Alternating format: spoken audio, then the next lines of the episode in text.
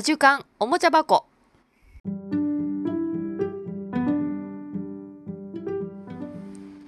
皆さんこんにちは。こんばんは。おはようございます。お元気ですか？東京はえっと今朝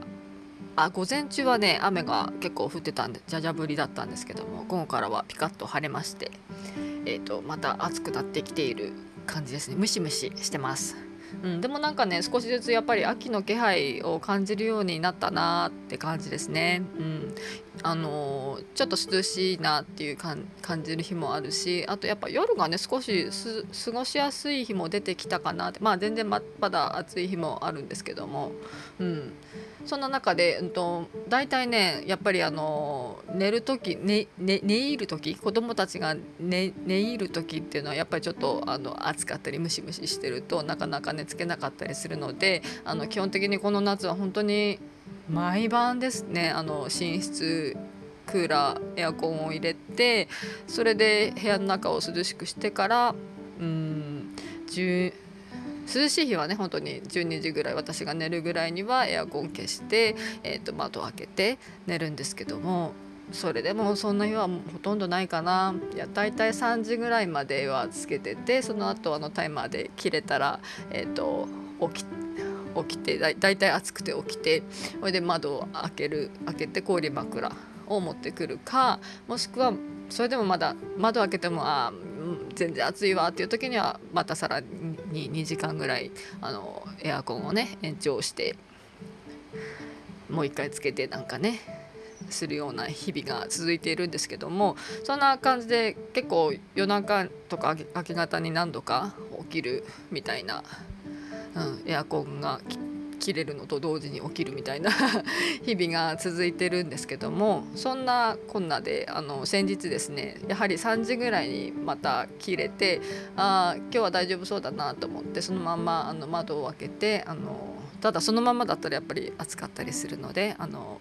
子供たちに氷枕をね1人1個持ってきてそうすると朝までぐっすり眠れたりするって感じなので氷枕をね取りにあの1階のキッチンの方に降りていったらですねあの普段は寝ているはずの夫がですね起きていましてなどうしたんだろうななんか考え事とかする時はなかなか眠れなかったりして起きてる時があるんですけどもこの間もあの3時ぐらいに私が起きた時にはあの起きてまして「どうしたの？眠れないの?」みたいな話をするところから久しぶりに、うん、あの話をしたんですけどもそうあのこの間の放送でねもともとその九州にあのこの夏は行く予定だったのでその時に2人きりになった時にゆっくりいろんな話ができればいいなっていうふうに思っていたのが、まあ、あのコロナになったってことで子どもたちがねあの結局その九州の旅行も全部キャンセルになったのであの夫ともあのなかなか話ができないしてかその前にちょっとまだ話をする準備が夫自身ができてないんだなっていうことに気づいたっていう話をしたと思うんですけれどもまあそんな困難もあったのでなんだろうな。まあ普通にたわいもないあの世間話でもするの付き合おうかなみたいなもしくはその何考えてるっていうか何どんな悩み？まあ悩みがね悩みっていうのはその仕事関係のことっていうのは常にあの社長業をやってると常にあるものなのでまあそそんなことそれからその仕事を辞めることとかその後のこととか。でまあまあいろいろ考えることが引き継ぎとかいろいろあるんだろうな。その話でも聞こうかなみたいな感じで私はあの氷枕だけあの置いてとりあえず夫と話をそのまま起きてしたんですけれども、うん、結果ねあのすごくね、うん、久しぶりにゆっくりいろいろいろんなお話ができたなってことでちょっと嬉しかったんですけども、うん、まあまあ仕事のことはねもちろんまあ、現状報告みたいなのも改まってね。なかなかあの2人きりであの話する機会もそんなにねやっぱりこの夏休みの間はなかったりとかして、うん、それもあのしてもらえたしそれから私がこれからどうしようかっていう自分のうん、コーチングを受けながらいろんな人と話はするけど夫とはねなかなかできていなかったりするので今私が向かおうとしてることとかどんなことを考えているかみたいなこととかいろいろ話をしてですね。結構ね、うん、やっぱり話をするっていいねっていうか大事だなっていうのがすごく思いました。うん。あの家族だからとか夫婦だからとか分かってるだろう分かってもらえてるだろうって思う。あのお互いに思ってることもねやっぱり言わなかったら全然通じてなかったりもするもんですし、うん、逆にそのいろいろあの言わないでおいてそのうやむやうやむやっていうかなんとなく気づいてるでしょうぐらいな感じのニュアンスでいるものもね結構たくさんあるのでそれそうじゃなくってしっかりね、うん、言葉にして出さなきゃいけないこともたくさんあるよねっていうのと気づいたのと同時に話すのってやっぱりなんかすごく安心につながるなっていうふうに思いました。うん、まあ具体的じゃないんだけども。でもそうね。あの私が私もあの仕事を辞めて というかまたその仕事辞めるのもその息子たちのコロナになってその休みが早まった関係で全然その辞めるために最後、うんと、残務処理みたいなのを集中してやろうと思ってたのが結局できないままあの夏休みに私入っちゃったので基本的にねあの子どもたち休みの時は私はあの仕事お休みいただいてるので、まあ、夏休み冬休みなんか春休みとかなんかはあの全然もともと仕事をほとんどしてなかったんですけども、うん、なのでまだちゃんとね完全に追われていないんですがまあまああの退職する方向でずっと動いてきているのでそれがちゃんと片付き次第もうカチッとカチッとやめれるかちょっとまだ分かんない微妙なとこなんだけどもそれでももちろんねあの今までみたいにその毎日勤務とかじゃなくなるのでそれに伴ってやっぱり収入もガクンと減るのでそして同時に私があのやりたいことをできる時間が増えていくってことで、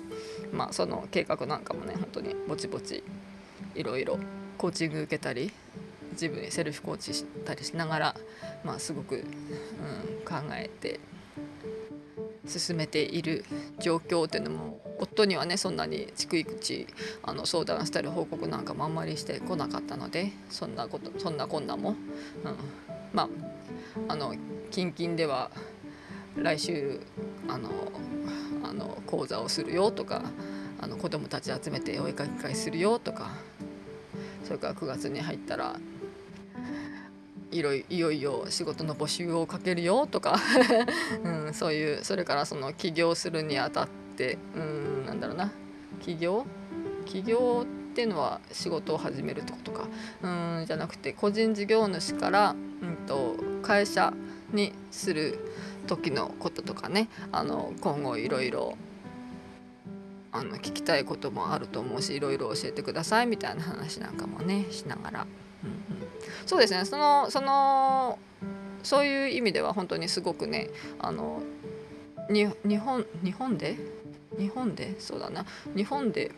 ビジネスまあうん分かんないや。何ていうのかな。まあオーストラリアでも私は起業はしたことないんですけども、えー、と一応マネージャーとかいうことをやってたのでなんだろうないろんなうんと法務的なものなんだろうななんか財務なんていうのかなあの分かんない。いろんなねあの税金絡みのこととかにしてもあの保険絡みのこととかにしてもあのオーストラリアの方では実際に私実務でいろいろ従業員とかあの新しく採用したりやめていったりとかいう時には全部処理私がやってたのでそういう一連のその流れみたいのはまあ当時のですけどもね。ただそんなに昔と今とそこまで変わるってことは大体の流れはねちょっと細々した変更はあったとしても大体似てるようなものだと思うのであのなんとなく分かるのが日本ではまたちょっと違ったりすることもあるかもしれないということでまあまあ全然初心者ってことであのただ夫は全部それやっているのですごくいろんなことを教えてもらえるなっていうふうに頼りにしていたりとかします。っていうことでその助けてもらえるな。だからよろしくお願いしますっていう話をしたりなんかしてね、うん、あそうそう。それでね実際にまだあの仕事まあまあ大体の目安いついつぐらいまでには、うん、となんとか、えーと、なりそうだ。その後はこうしてこうしてとかいろんな計画とか予想を、えーと、夫も教えてくれて、うん、その後はまあしばらく休んでゆっくりしてそ今後のことを考えていくっていう時間にはなるんだけれどもやっぱりその間は収入がなくなるので少しずつその間はどうしようかとか、うん、まあまあ貯金を使いながら少しずつあの節約しながら生活していくとかもちろん私も、うんと、稼ぎながら行かなければいけないしとかいう話とかもして、うん、ただねそれもあのちゃんと話さないとあの完全に私が生活費をもらえるあのつもりでいてもらえなかった時に生活できなかったりするのも困るのでその辺もちゃんと話しながら私も私もどういうふうに考えているのかっていうのも夫と共有しながら、うん、それで「あそうなの?」みたいな「まあそうだとは思ってたけどね」みたいな 感じのいろんな話をして、うん、ちゃんとその、うんと方向性を確認しながらこっちを向いていくんだよねっていうことを確認できたのが良かったかな。うん、そうだ今ね話しながらふと思ってたんですけどそのうん結婚とか、まあ、パートナー関係っていうのはあのもちろんお互いが好き同士でするのが基本なんだと思うんですけどもでもその愛し合うとかねそういう言葉になった時になんだ昔からね私うんなんだろうなすごく昔に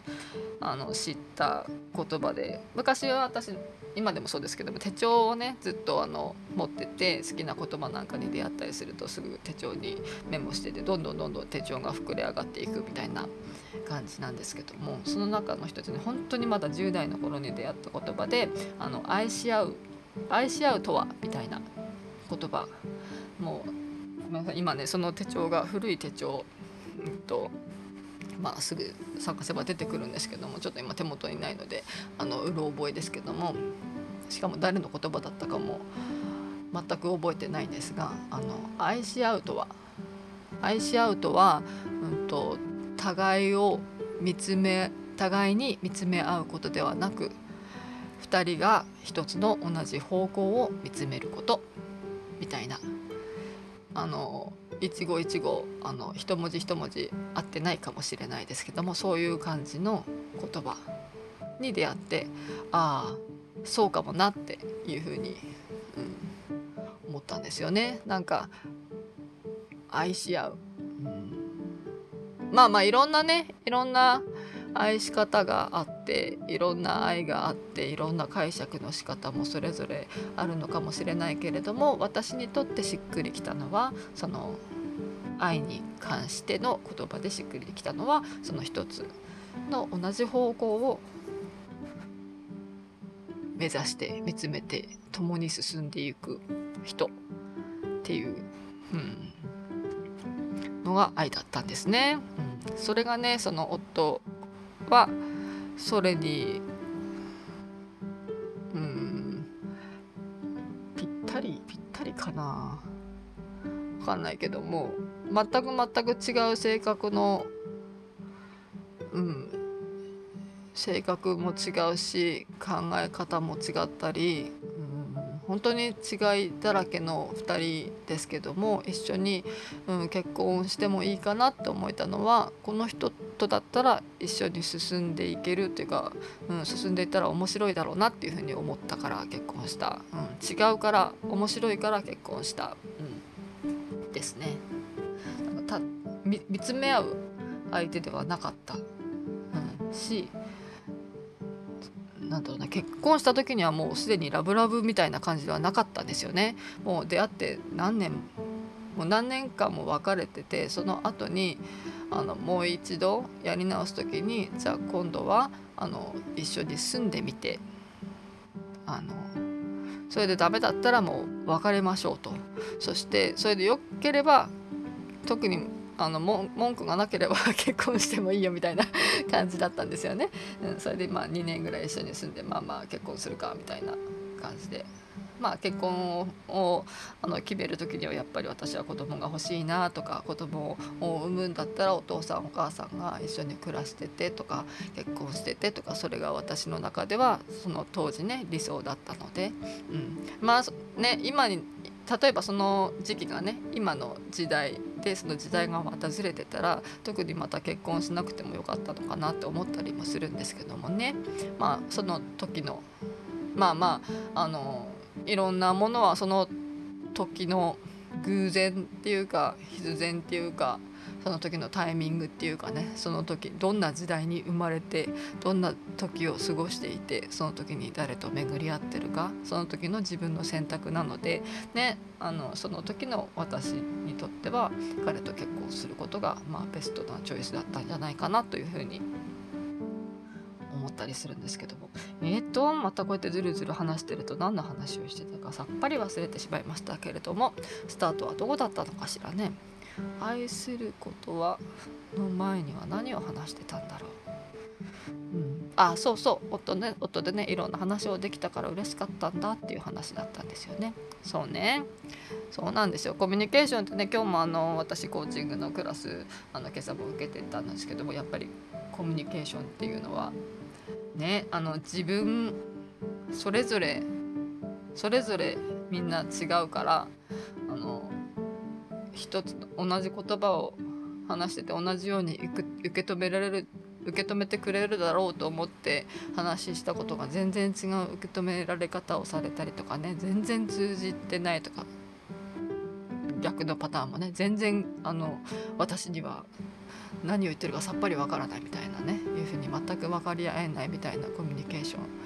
うまく取れない時もあるし取れない人もいたりするけれどももともとの前提がね自分のこれまでの過去もそれまでのバックグラウンドも育ってきた環境も出会ってきたものも全部全部違うわけだからもちろんそのそんなそんなすんなりね言葉一つ二つで通じるわけもなくということで、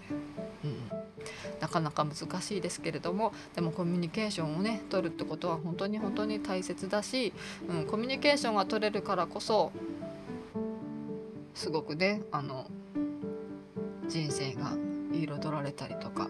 一人ぼっちじゃなくて分かち合えたりする。それが、うん、幸せにつながったりするからねやっぱりコミュニケーション力能力を磨いていきたいなと思いながらやっぱり私は言語言語化が言葉の能力言葉のうん言葉にまとめるのがすごくね下手くそだったりしてまあまあでもこのしどろもどろでもその遠回り回り道をしながらでもくどくど言いながらでもなんか分かってもらえるように話をしたり話を聞いてくれたりする人がいるっていうのはとても私にとってあの幸せだなと思います。ああそうそう。それからねその最近また最近っていうかまあここ何年かいろんな方のうんとうんとあちょっともうちょっと勉強したいなって思うことをあのクラスをねあのちまちまと取ったりしてるんですけども、うんと、日本人日本日本のじゃなくてその海海外の、うんと、イギリス人とか、うんと、私が受けてるのは、うんと、イギリス人の方とそれからスペイン人の方とあといくつかまだあの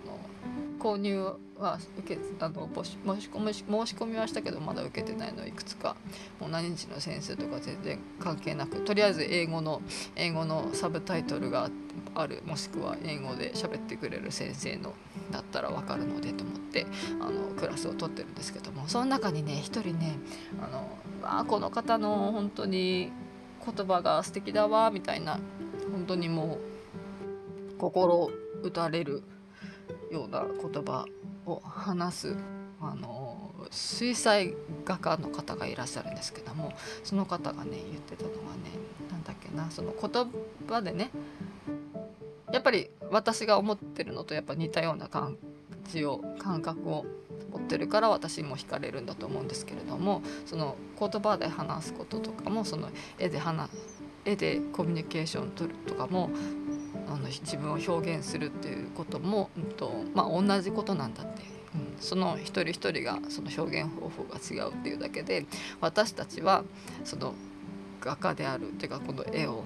描いくのが好きで絵でこの表したい人っていうのはその言葉を磨くように私たちはこのビジュアルボカボキャブラリーをあの使ってコミュニケーションをするんだっていう話をしててあーなんか素敵みたいな。ビジュアルボキャブラリーっていうんだみたいな。ね私は本当に言葉を